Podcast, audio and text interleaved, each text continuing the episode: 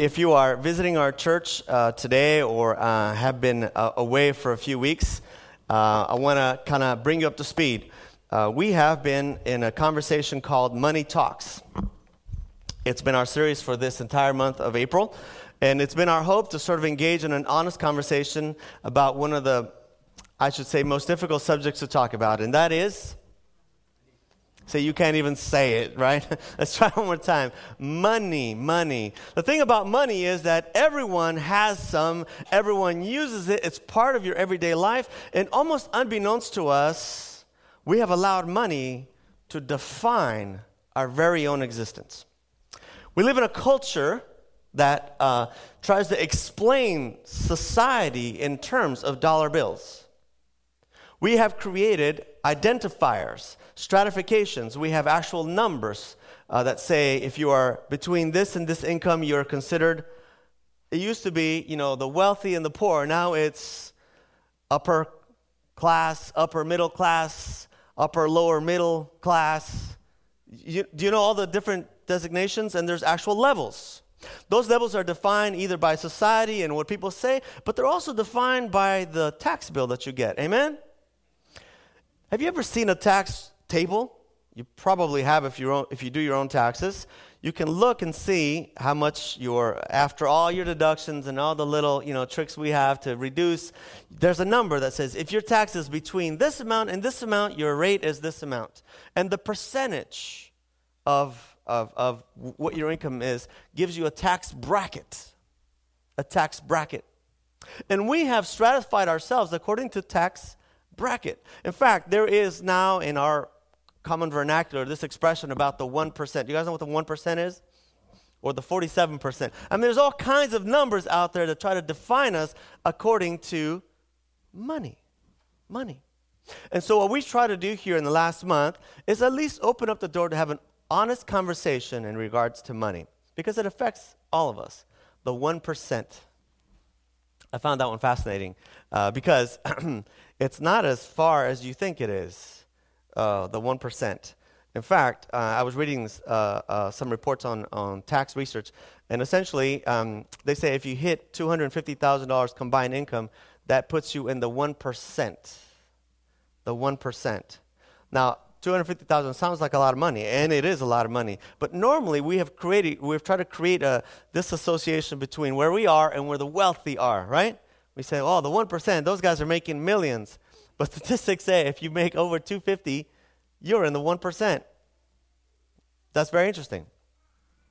I talked to uh, uh, uh, everyone at the church last, I don't know, I think it was two weeks ago, about how essentially um, we are in a system of, of taxes in our country that sort of funds and, and channels resources around our society to get things going, and that's why the government, you know, taxes according to these different rates. Um, but how how uh, that kind of experience identifies who we are. We live in a country that taxes. Uh, we also talked about how um, God has created for us another way of identifying ourselves. The world wants to define us by money, how much you have, what's in your bank account, how much you're making. That's why it's all almost every form that you fill out. What's your household income? You see it in there. But God has tried to define for us who we are in very different terms. Very different terms. In fact, last week at our first service, we talked about uh, Jesus saying there's two ways to understand how the world works it's either money or love. It's either love or money. Jesus said, you remember, we talked about this last week, you cannot serve two masters, it's either love or money. God presents and provides for us a way to understand who we are, not based on our income, but based on who God says we are. So we've been trying to engage in this conversation because if we don't, we are allowing society's messages to sort of just filter over us, and almost subconsciously we're picking up these definitions. And today, as we close our time together uh, in, in, on this subject, at least for now, we're going to talk about debt. Debt. So I got a few numbers for you.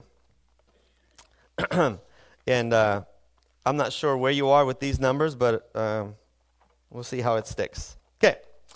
All right.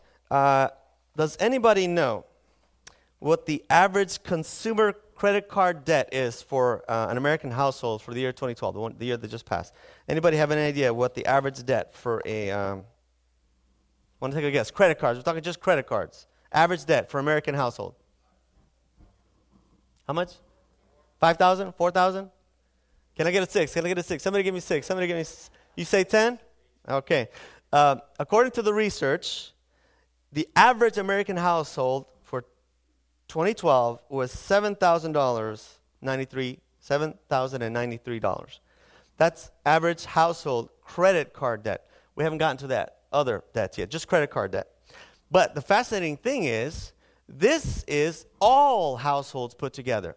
but do you know that only about 47% of American households have actual credit card debt? That means for those, there are half of our homes who don't have credit card debt. Maybe that's one of you. You don't, you don't carry credit cards, it's not your thing. What that means is that essentially, for households that have credit card debt, the average jumps up. For those that have credit card debt, the actual number is closer to $15,000 in credit card debt. Can you believe that?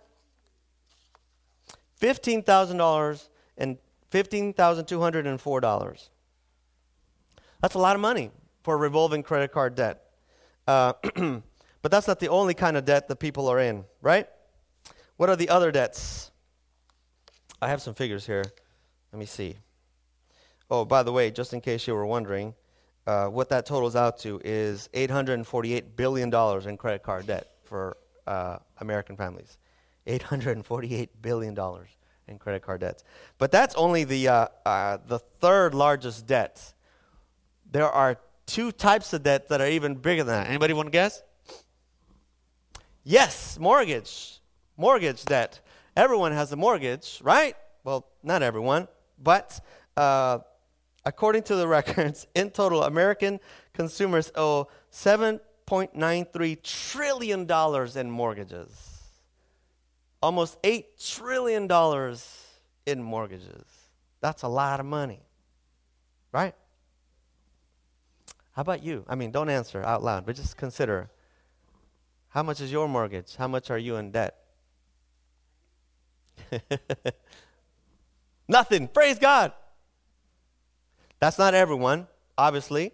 Some, um, as we'll talk about, have followed some strategies. But we're talking about generalizations right now, and I don't know about where you are. The second largest debt that American consumers credit, carry is student loans. Whoa, student loans.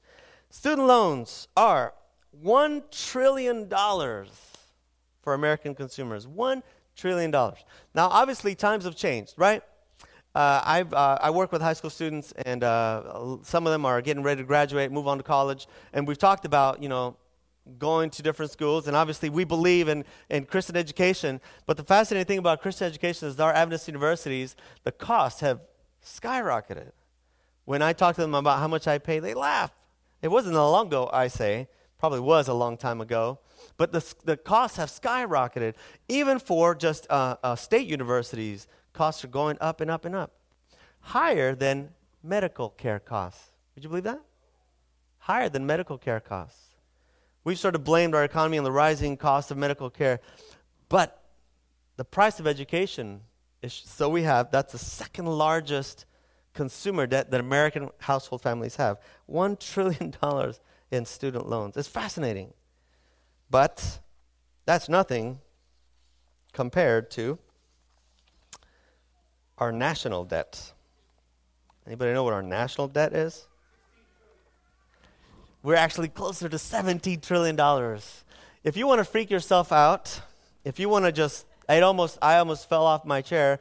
Uh, Google national debt clock, and uh, up will pop out a thing called the national debt clock, where it's just it's rolling. It's like when you, uh, you know what I'm talking about. You go get gas, you put in the thing, and then you watch the thing go like that.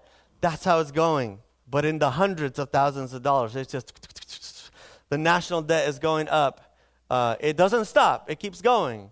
The interest we're paying is close to, I think, $2 trillion just on interest. It's ridiculous. How do we get here? How do we, how do we come to this position where the households American households, average American household that has a credit card is carrying $15,000 worth of revolving credit card debt. How did we get here? Well, some will say, you know, it's a function of the economy. Things were going well, and then people lost their jobs, and then, you know, th- this is what happened. Some will say the problem with credit cards and debt in general is the way the system is set up, and people have fallen into what's called the minimum payment trap. You know what the minimum payment trap is? Okay, I'll explain it to you. Let's say, uh, I, th- I, think I do have some figures here. Let me, let me find my, my book. Let's say, yeah, this is from uh, Nerd Wallet. It's pretty funny. Okay, uh, let's say you, uh, you have a credit card, and by the way, everyone has one or has been offered one. Everyone qualifies. It's the funny thing about credit. Everyone qualifies. You just qualify at a different rate, right? If you've got good credit, as they said, good FICO scores, they'll give you a decent rate. If you don't, they'll say, oh, you're a bigger risk, so it's gonna the, the percentage rate is gonna be higher. So let's say you uh, have a credit card, and for some reason uh, an emergency came up, this is what people usually say. How did we get here? How did we get in this position? Well, something broke. The car broke down, refrigerator, air conditioning, you name it, broke down, and we had to. We had no choice. We had to spend $1,000. Let's just say $1,000 on credit card debt. Okay? So the average rate on uh, somebody not less than stellar credit is like 18% annually. 18% annual rate. And the minimum payment for $1,000 at 18% is 2.5% of that, which is, means it's the minimum payment on your credit card statement is 25 bucks. So if you pay the minimum payment, how long do you think it'll take you to pay $1,000 off? Anyone? 13 years. If you make only the minimum payment, it'll take you 13 years to pay off. The total interest will be an extra $1,000. You will have paid total $2,115 total. If, if your loan is $3,000 and you pay the minimum, minimum, it'll take you 22 years to pay it off. So oftentimes we get into what's called the minimum payment trap. You buy something, and then because you've already expensed that item, you say, Well, I don't have enough money, so I'll just pay the only thing that I have to. But the way it's set up is for you, the higher the balance, the longer it takes to pay. They make, you, they make it easier for you to carry a balance, and the longer you carry a balance, the more the interest accrues. If you had a, a, a credit card debt of $3,000 and pay the minimum, like I said, it'll take you 22 years, and you'll pay 7,115, more than double what you what you borrowed in the first place. On the other hand, if you took out those thousand dollars and you paid double the minimum payment, 50 bucks, it'll only take you two years to pay it off. You see the difference between two years and 13 years? That's big. But we live in a culture that's trained us to think minimum payment. So some would say, this is how we got here, Pastor. We, we, you know, emergencies, things we weren't expecting, and then suddenly we're up to here with debt. Not everyone, but clearly our nation has a problem with debt. Others would say, well, we just don't know how to control our spending. Last week we talked in second service about the differences between uh, personalities in a marriage or in a partnership and how oftentimes in a partnership or a marriage, uh, people will polarize, polarize around the issue of money. For example, two people who like to spend money, if they get married together, one will eventually become the super spender, they'll win, and then the other person, by default, has to become the hoarder because somebody has to hold on to the money while the other person spends. We polarize. And so uh, uh, uh analysts have said essentially what happens in our culture, we, we are driven by this pressure to, to get more because the culture says the more you have, the happier you will be. All the media outlets, all the things that you're exposed to, whether it's on radio, consider this. Even in Christian publications, there's advertising. Did you notice that? Even in the Pacific Union Recorder and the Adventist Review, there is advertising. And advertising is trying to get you to support a cause, pay for an item, buy a satellite dish. Everything is, is geared to you to get something, and the implied notion is that you will not be happy or complete or fulfilled until you have this thing. And so that's the culture that we live in. So some would say this is how we got here overspending. Andy Stanley, a pastor of uh, North Point Church in Atlanta, says one of the biggest uh, differences happened when uh, credit cards replaced the layaway system. You guys know what layaway is? Nobody under like 25 knows what that is. Never heard of it. He says, it used to be that when you wanted something, you went to Sears and you saw a washer and dryer, you said, Oh, this is what I want. And then you would put a deposit on it, and they would hold on to it. And then you'd have to come back and make a payment until you had finally bought it. Then you could take it home, right? Remember that? Layaway? Gemco down here in National City used to have a great layaway program. Of course, Anyway, that's another story. They disappeared. But what replaced the layaway system is the credit card system. So now, when you go in and you see it, they say, hey, you don't have any cash? No money? No problem. We'll give you same as cash, interest free financing for the first 12 months, 24 months, 36 months. But after that, if you don't pay it off, all the charges are hit you at once. So what people do now, is you're in the same boat as I am. You look at something and you say, "Well, you know, I can have it today. Buy it today, enjoy it tonight." Same day delivery. So we have bought into a culture that says you can have what you want and you can have it now. In fact, get it now and pay it off as you go. In a way, Andy Stanley has said, we have already bought the future. It's like we got in a time machine. We went to the future and, we, and we've already got the future, but now we carry the debt for it. How do we get here? He suggests that we have believed the lie that we are entitled to more than what we have been given. Consider that for just a second. And think about look, this isn't for everyone, but it might apply to you. Consider how you're living, how you're spending, how you're dealing with your credit cards or places that you sign. Do you believe, when you're looking at your life and you look at what you have, do you somewhere down deep inside say, you know, this is nice, but I deserve more? My car still runs, but I've been working really hard, and I, I should really get a new one. I have a house that's big enough, but after all these years, I think we should upgrade. That's part of our language. That we are somehow entitled to more. It's the American way, it's the American dream. Start from nothing, build your empire, get more. But at what cost?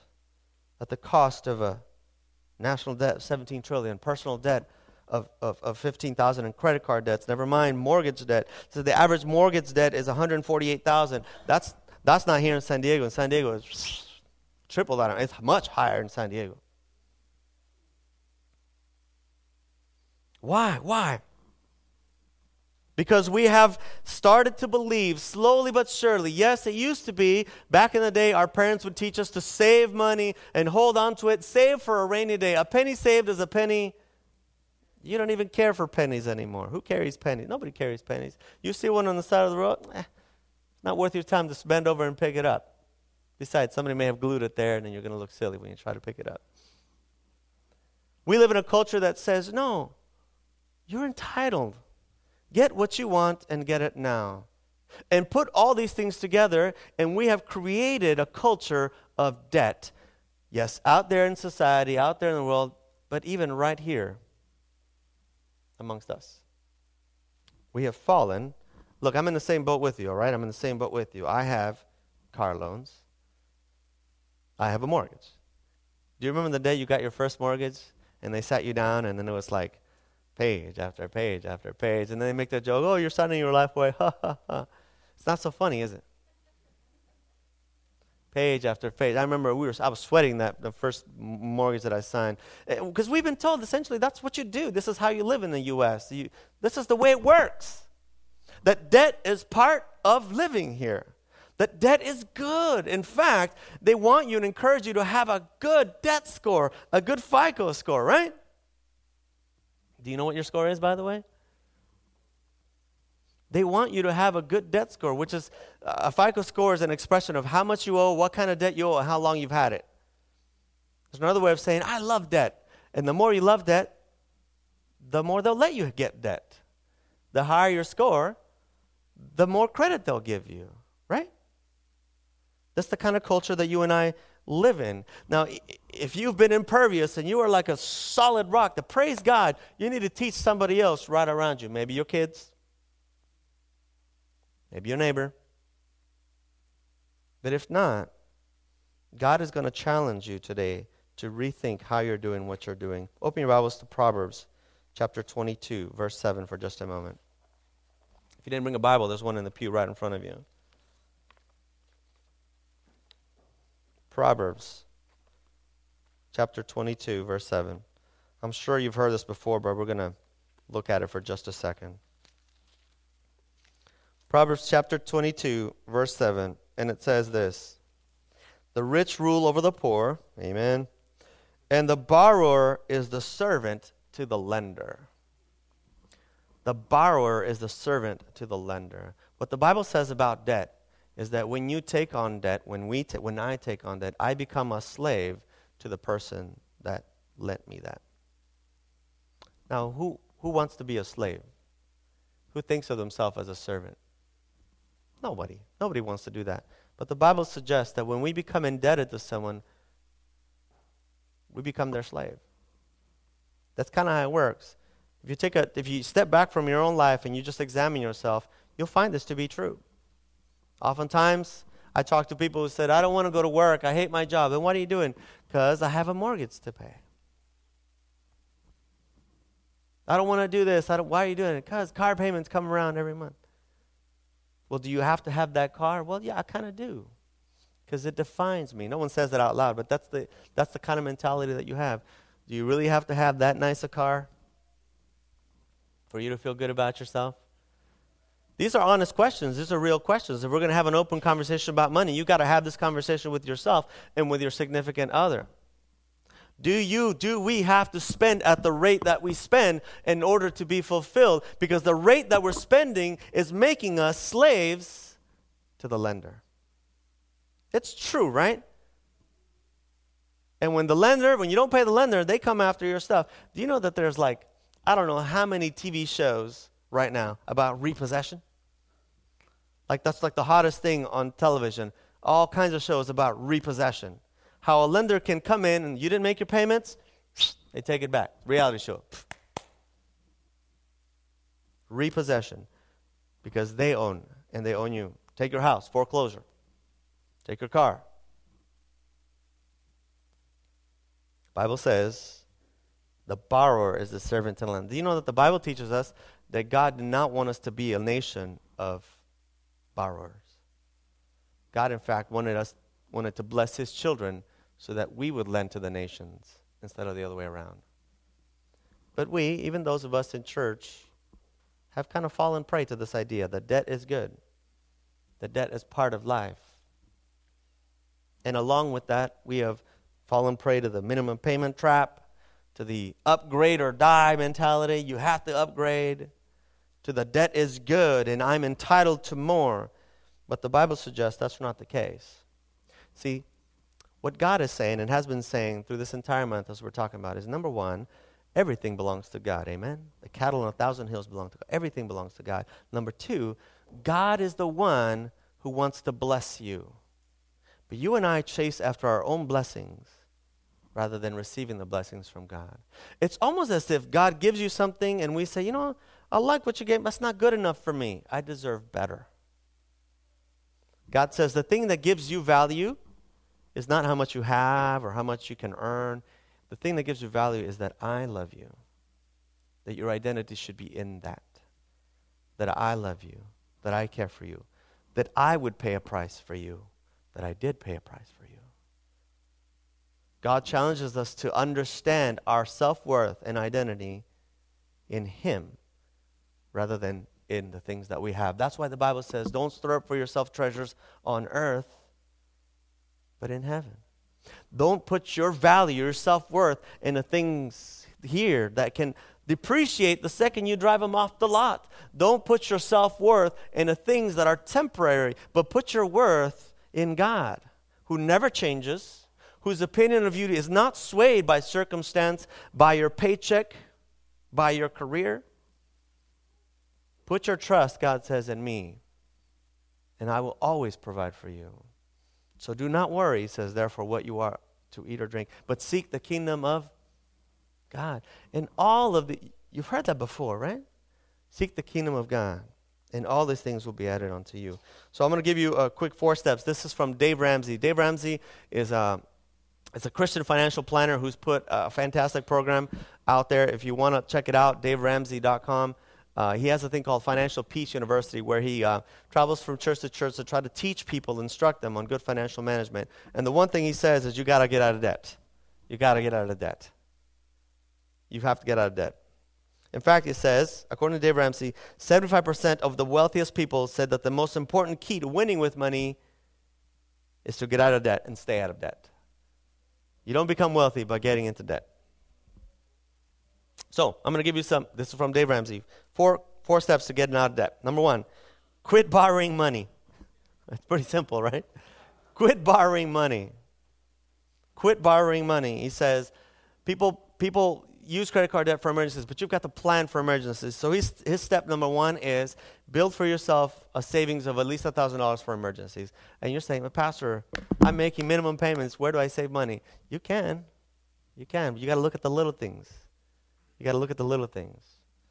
An extra snack here, an extra nails here, you know, whatever it is, the little things in your life, you can put together. In fact, he suggests, and I would agree, that if you went home, look in your garage, you could probably sell a lot of stuff in there that you're not using and come up with a thousand bucks. Quit borrowing money. Number two, he says prayer really works. If you're in danger, if you're in doubt, don't try to save yourself. Ask God. He will bless you. Prayer really works. Number three, uh, he said, sell something. Get rid of your stuff. Get rid of your stuff. And number four, um, take a part-time job. he suggested if, if you got yourself into debt, he says, well, you might have to work a little harder to get yourself out of debt. So it, it, it won't last forever, but you got to get out of debt. So take a part-time job, do extra, put in a few extra hours, and start paying off your debt. He has this principle called the debt snowball, which means um, put your line up all your debts. If you have credit cards or car payments or whatever, or line up all your debts uh, don't worry about percentage rate just now. Look at the smallest one you have. If you got a $200 Macy's card or whatever, look at the smallest one and then scratch, scratch and claw whatever you got to do to pay off that small one. Once you've paid that off, take the money that you were using for minimum payments and apply to the next one. And work on that one until you pay that one off. From the smallest to the largest. He says it becomes like a debt snowball and you start paying it off. But what we normally do is when we pay off something, we think, oh, great, now that's free money I can use to go do something else. So let me repeat number one quit borrowing money. Plan for emergencies. Quit borrowing money. And the simplest, most important thing that you can do is learn that your Father has everything already. Your Father in heaven wants to bless you. He's given us an even extra special tool called generosity. That's what we've talked about here. Learning to live within our means, trusting God when we give our tithes and offerings, and allowing God to bless us. Because it's God who defines your true worth, not how much money you have. So let's get out of debt. Let's start being more generous with our money and the things that really do matter. Let's build our treasure in heaven, not here.